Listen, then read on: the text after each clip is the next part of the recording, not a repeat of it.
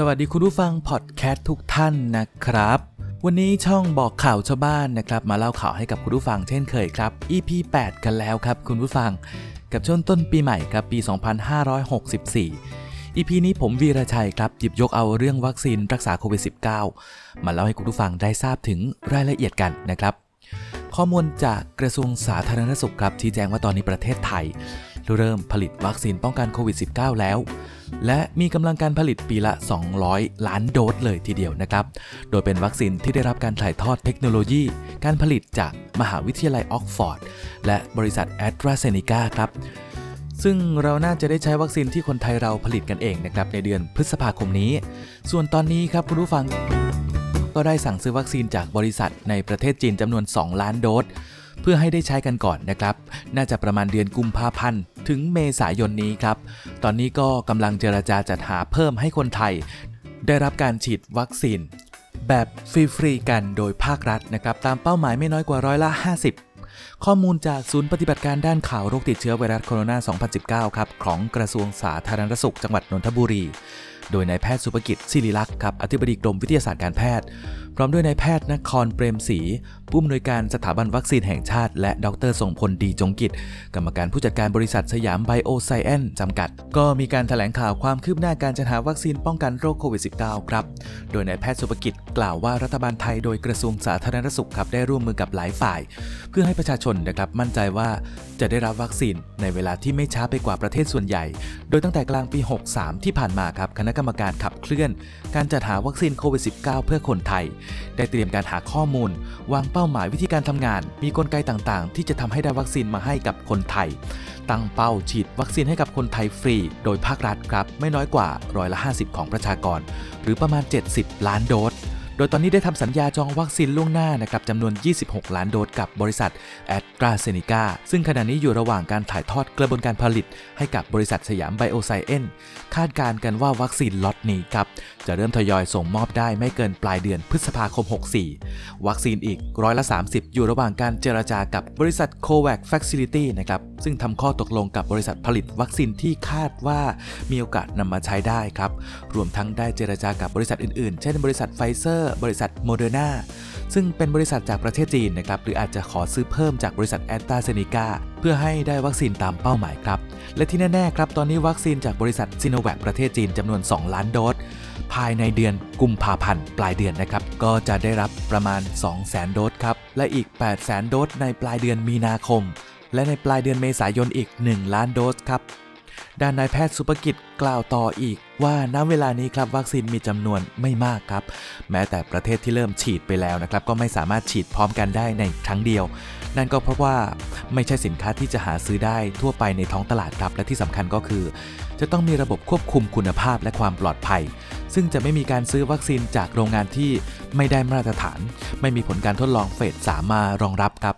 ส่วนบริษัทเอกชนที่จะนำมาจำหน่ายต้องขึ้นทะเบียนกับออยนะครับ และที่สำคัญ คือทุกล็อตจะออกสู่ท้องตลาดได้ต้องได้รองรับการรับรองคุณภาพจากกรมวิทยาศาสตร์การแพทย์ เป็นการคุ้มครองผู้บริโภคครับ ซึ่งประเทศไทยครับมีกลไกการพิจารณาของคณะกรรมการ ผ่านกระบวนการที่ยืนยันว่ามีมาตรฐานเพียงพอ เพื่อให้เกิดความมั่นใจครับว่าคนไทยจะได้วัคซีนเร็ว และปลอดภัย รวมทั้งเมื่อได้รับวัคซีนมาแล้วนะครับจะดำเนินการตามหลักการบริหารจัดการวัคซีน มีการกำหนดกลุ่มเป้าหมาย วิธีการให้วัคซีนนะครับการเตรียมสถานบริการ การควบคุมคุณภาพ ตั้งแต่ต้นทางยันปลายทางครับด้านนายแพทย์นครเปรมศรีครับผู้อำนวยการสถาบันวัคซีนแห่งชาติก็กล่าวว่า ขณะนี้ทั่วโลกมีวัคซีนโควิด -19 ที่ได้รับการอนุญาตให้ใช้ในกรณีฉุกเฉินนะครับจากผู้ผลิต 9 รายด้วยกัน มี 4 ชนิดวัคซีน เช่น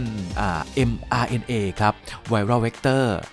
Inactivate และ Subunit Protein ครับ ซึ่งในประเทศไทยนะครับจะยอมรับการขึ้นทะเบียน ที่มีผลการรับรองวัคซีนของเฟส 3 ซึ่งมีประสิทธิภาพที่ชัดเจน โดยวัคซีนที่มีการขึ้นทะเบียนครับ ได้รับการยอมรับมีเพียง 3 ชนิด คือวัคซีนจากบริษัทไฟเซอร์ บริษัทโมเดอร์นา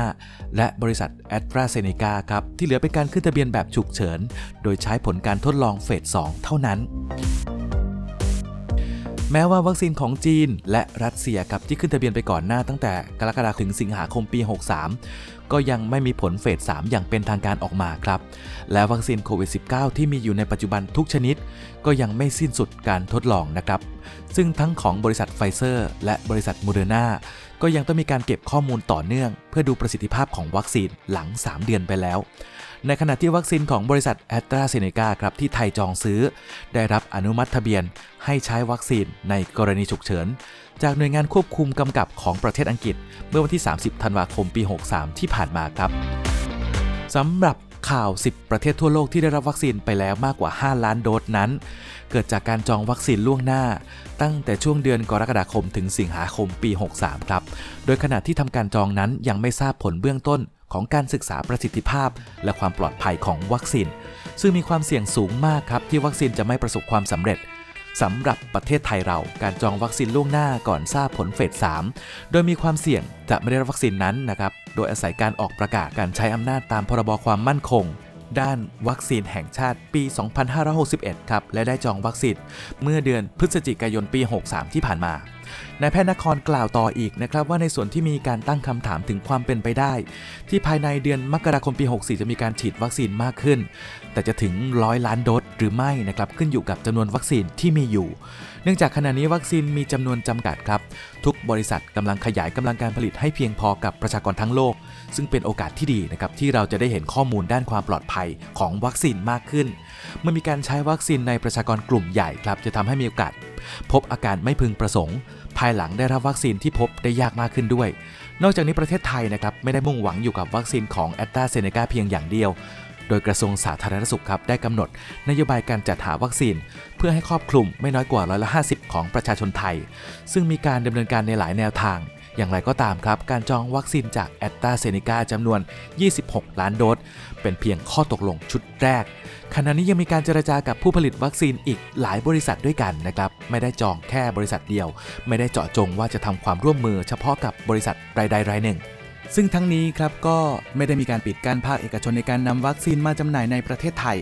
โดยในกระบวนการจะต้องได้รับการอนุมัติจากออยนะครับเพื่อเป็นการประกันว่า วัคซีนนั้นมีประสิทธิภาพมีความปลอดภัย และเป็นไปตามมาตรฐานสากลครับรวมทั้งได้มีแผนรองรับการขึ้นทะเบียนวัคซีน เพื่อให้ใช้ในกรณีฉุกเฉินครับโดยที่ออยได้มีการเตรียมความพร้อม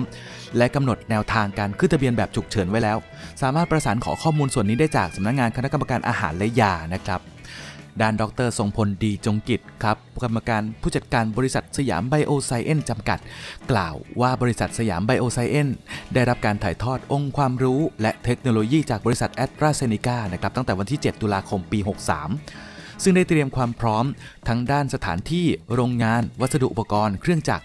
ปัจจุบันอยู่ในขั้นตอนการทดสอบการผลิตเพื่อให้ได้วัคซีนที่มีคุณภาพดี มีมาตรฐาน เทียบเท่ากับมาตรฐานกลางครับ ซึ่งเป็นมาตรฐานเดียวกับโรงงานผลิตทั่วโลกภายใต้บริษัทแอตราเซเนกาซึ่งมีกำลังผลิตประมาณ 200 ล้านโดสต่อปีนะครับหรือเดือนละ 15-20 ล้านโดสทั้งนี้จะมีการทดสอบในรอบที่ 5 นะครับ ในรอบการผลิต แต่ละรอบการผลิตห่างกัน 14 วัน ใช้เวลารอบละ 120 วันครับ ซึ่งเป็นการผลิต 60 วัน และอีก 60 วันนะครับสำหรับการตรวจสอบวิเคราะห์คุณภาพ โดยผลิต รอบแรกไปแล้วครับ เมื่อวันที่ 16 ธันวาคมที่ผ่านมา ขณะนี้กำลังดำเนินการผลิตรอบที่ 2 ครับ ซึ่งเมื่อผลิตครบ 5 รอบ จะมีการนำผลมายื่นต่อสำนักงงานคณะกรรมการองค์การอาหารและยาครับ เพื่อพิจารณาอนุมัติอย่างไรก็ตามนะครับ สิ่งสำคัญที่สุดในการผลิตวัคซีน ก็คือคุณภาพและความน่าเชื่อถือ เพื่อให้พี่น้องประชาชนครับ มั่นใจในประสิทธิภาพและความปลอดภัย ซึ่งเป็นไปตามแผนที่วางไว้ของภาครัฐ และจะมีการรายงานความคืบหน้าเป็นระยะครับ ที่เรามาทั้งหมดนี้นะครับคุณผู้ฟังครับก็เพื่อให้คุณผู้ฟังได้สบายใจขึ้น ว่าภาครัฐกำลังดำเนินการกันอย่างขมักเขม้นครับเพื่อให้คนไทยทุกคน ได้เข้าถึงระบบสาธารณสุขที่มีคุณภาพและมีความปลอดภัย ซึ่ง ปัจจุบันมีความจำเป็นมากนะครับจากการแพร่ระบาดของไวรัสโควิด -19 กันทุกคนเลยนะครับ จะได้ปลอดภัยสบายใจกันสักทีครับ นี่ก็เป็นทั้งหมดที่เล่ามาของ EP ที่ 8 กับบอกข่าวชาวบ้านคลิปนี้ครับ หวังว่าจะมีประโยชน์กับคุณผู้ฟังนะครับ ถ้าชอบก็กดไลค์ถ้าใช่ก็กดติดตามกด Follow กันด้วยนะครับลาไปก่อนนะครับคลิปหน้าจะเป็นเรื่องอะไร อย่าลืมติดตามกันครับ